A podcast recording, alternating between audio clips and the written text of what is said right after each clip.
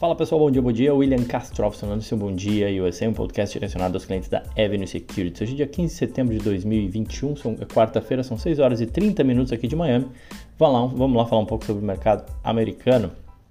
Começando falando aí que ontem a gente teve o nosso primeiro Academy Labs. Para quem não sabe, é a nossa primeira live. De, toda terça-feira a gente vai ter uma live às 19 horas no YouTube da Avenue Academy, tá? Para quem não sabe, essa nova iniciativa a gente está começando em breve, a gente vai lançar um, um projeto bem bacana de educação continuada. A waiting list já existe, então você já pode se inscrever.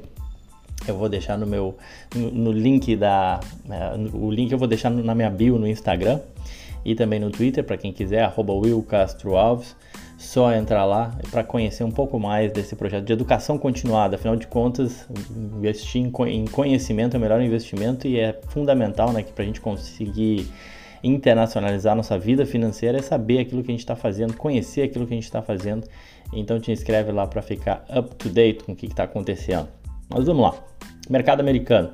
Ontem, né, os principais índices de Wall Street encerraram o dia no território negativo. Né? O que está acontecendo com a bolsa americana? Né?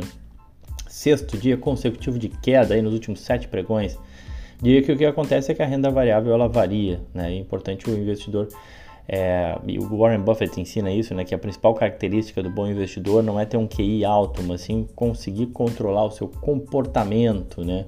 E eu sei que é difícil, né? Mas especialmente nesses dias de queda que a gente mede exatamente a nossa capacidade de controlar nossas emoções. O Dow Jones caiu 0,84, o S&P 0,57 e o Nasdaq 0,45, conforme eu falei, foi o sexto dia de queda aí nesses últimos sete pregões, mostrando que a renda variável ela varia também aqui no mercado americano também cai, né? Setores, praticamente todos os setores fecharam no vermelho, né? O setor de petróleo, XLE e o de biotech, XBI lideraram as perdas, são setores mais voláteis, é verdade. Queda de 1,44 para o XLE e de 1,59 para o XBI de biotech. É, na, em contrapartida, setor de saúde XLV e de semicondutores SOXX foram que sofreram menos, ficaram praticamente estáveis.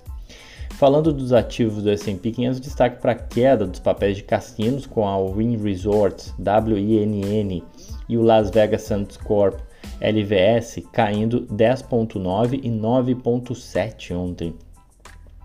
Na ponta positiva, dois papéis do setor de saúde. A Zimmer Biomet, ZBH é o código dela, e a Steris, STE é o código dela, com altas de 4.7 2 e 2.7 respectivamente, ambas do S&P 500. Na economia, ontem pela manhã a gente teve os dados divulgados pelo Departamento de Trabalho que mostraram um aumento menor do que o esperado na inflação dos Estados Unidos para o mês de agosto, né? Foi o CPI, né? o indicador de inflação ao consumidor, né? os preços ao consumidor aumentaram 5,3 em relação ao ano anterior e 0,3 em relação a julho, né? Estou me referindo aí no caso a agosto, né? O dado. É, excluindo os alimentos e energia, o índice subiu apenas 0,1 no mês. Ficaram abaixo do que o mercado estava esperando, o que, dado esse receio todo que a gente tem visto com inflação, acaba que isso é melhor do que o que se esperava, mas ainda assim não acabou não repercutindo tão positivamente na bolsa americana. O dólar né, avançou 0,65 e acabou fechando aí 5,25 ontem. Em termos de notícia, noticiário corporativo, o destaque obviamente ficou por conta das ações da Apple, a AAPL. Foi o evento mais comentado do dia, né, o lançamento dos novos produtos da Apple. A companhia anunciou a sua nova linha de iPads, uh, lançou seu Apple Watch Series 7, e os novos iPhones da linha uh, número 13, né, o 13 terceiro iPhone. É, bom, os smartphones eles possuem basicamente o mesmo design do modelo anterior, com recorte de tela menor, baterias que duram mais, é, algumas melhorias nas câmeras e um novo processador A15 Bionic que otimiza a performance dos aparelhos. O iPhone 13 mini vai custar aí 699 dólares aqui nos Estados Unidos e o iPhone 13 799. As versões mais equipadas, as melhores, chegam a custar os 999 dólares, né? Os mesmos preços do ano passado. Aí a questão é que no Brasil o Mini vai chegar a ser custando aí cerca de 6.600 reais, né? enquanto que a versão normal deve sair por 7.600. E as versões mais equipadas chegou a 10 mil reais, o que é um absurdo a gente pensar, né? Mas enfim. Repercutindo os lançamentos que acabaram não animando muito, as ações da Apple caíram quase 1% aí. Mas vai lembrar que no ano sobem cerca de 11, tá? Mas de fato não animou muito o mercado. Ontem o, o evento da Apple não trouxe grandes novidades assim que entusiasmasse. Ainda assim, obviamente, é, é verdade que a, Apple acaba sempre conseguindo vender bastante iPhone, né, com os updates necessários para quem usa a Apple e aí isso acaba gerando uma receita colossal aí, né? Mas enfim, vamos ver como é que vai ser.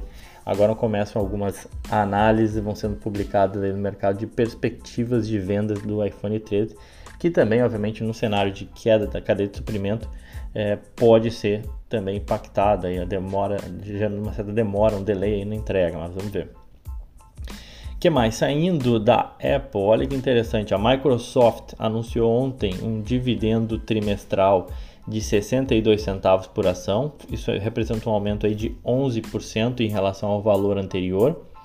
E a Microsoft aprovou um programa de recompra de ações no valor aí de 60 bilhões de dólares. 60 bilhões de dólares dá aproximadamente 315 bilhões de reais de recompras em ações da Microsoft que ela vai fazer no mercado ela fazia na bolsa, né? Ou seja, é, 315 bilhões, só para a gente botar em contexto, é mais ou menos o valor de mercado da Petrobras hoje em dia. Né? A Petrobras ela vale cerca de 330 bilhões de reais na bolsa brasileira e a Microsoft anunciou que vai fazer um programa de recompra de 60 bilhões de dólares, o que pegando pelo câmbio de ontem dá 315 bilhões de reais. Né? Bom, com a notícia, as ações da Microsoft subiram, subiram cerca de 1% no, no after, né, ontem, depois do fechamento. O valor de mercado da Microsoft está na casa de 2,2 trilhões de dólares e negocia a 29 vezes lucro para 2022. No ano, seus papéis registram uma alta de 35%. Outra que teve notícia foi a Fuel Cell, Fuel Cell Energy, FCEL, o código dela, FCEL, o código, os papéis da Fuel Cell Energy, a companhia voltada para o desenvolvimento de energia sustentável, né, saltaram em mais de 14% ontem depois da divulgação dos resultados trimestrais. A empresa teve um prejuízo por ação que foi de foi 4 centavos ligeiramente melhor que o esperado, enquanto as receitas cresceram 43% na comparação anual para 27 milhões de dólares, impulsionados aí pelo segmento de licenças e contratos de serviços que dobraram o faturamento em relação ao ano anterior. Hoje a Fuel Cell está avaliada em aproximadamente 2 bilhões de dólares e mesmo com a alta de ontem as ações ainda caem 42% no ano. Para fechar, Herbalife, quem, quem lembra da Herbalife, quem conhece Herbalife, bom, Herbalife ainda existe, está firme e forte. Herbalife Nutrition, HLF, o código dela, é, acabou sendo um destaque negativo. Ontem fechou com queda de 21% o papel, depois de fornecer um guidance negativo para o terceiro trimestre citando atividades de vendas mais fracas que o esperado. Agora ele estima um lucro por ação na faixa de 1 a 1 dólar a 1,20 é, cent, uh, 1 dólar e 1,20 centavos. Né? Esse valor ele é 5 centavos a menos que o guidance anterior. E depois da queda de, de ontem, né, o valor de mercado da Herbalife se encontra aí na casa de 4,8 bilhões de dólares, negociando a pouco mais de 7 vezes lucro para 2022 e os papéis caem cerca de 11% no ano. E vamos lá falar pra, sobre hoje, né? Bom, para hoje, né, o que a gente, a gente começa com as bolsas asiáticas tiveram sua maioria em queda na quarta-feira, com os investidores reagindo à divulgação dos dados mais fracos esperados na China. A gente teve o número de vendas no varejo relativo a agosto na China, que indicaram um crescimento em um ritmo mais lento que o esperado, de 2,5%. O mercado esperava vendas no varejo crescendo 7%, talvez bem abaixo do que o mercado esperava. A produção industrial cresceu abaixo da expectativa também, em 5,3 em agosto, frente a uma expectativa de 5,8. Tá? E aí em Hong Kong a gente viu o índice Hang Seng perdendo 1,6. As ações do setor de cassinos também tiveram fortes perdas em meio a temores aí sobre a regulação mais rígida por lá. É, a província de Macau iniciou uma consulta pública aí sobre os jogos, então tem-se um temor aí de. Macau foi muito forte né, nas, em cassinos, tem-se um temor de uma certa repressão estatal por lá. É, na China continental, Xangai Composto recuou 0,17, no Japão, o Nikkei recuou 0,52 e na Coreia do Sul, só o COSP avançou 0,15.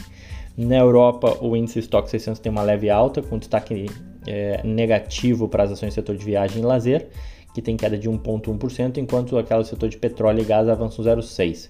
Os investidores têm se mantido atentos aí para as eleições dia 26 de setembro na Alemanha, que vai definir a sucessão da chanceler Angela Merkel. As pesquisas indicam aí que a disputa está bem acirrada e o resultado ele se mostra incerto. E no Reino Unido a gente teve um dado de inflação, a inflação subiu 3,2% em agosto em relação ao mesmo mês do ano anterior, depois de uma alta de 2% em julho, na mesma comparação, de acordo com o escritório de estatísticas nacionais lá da Inglaterra. Foi o maior patamar aí de inflação em nove anos Além disso, o avanço de 1,2 ponto percentual em um mês foi o mais forte desde o início do registro dos dados em 1997.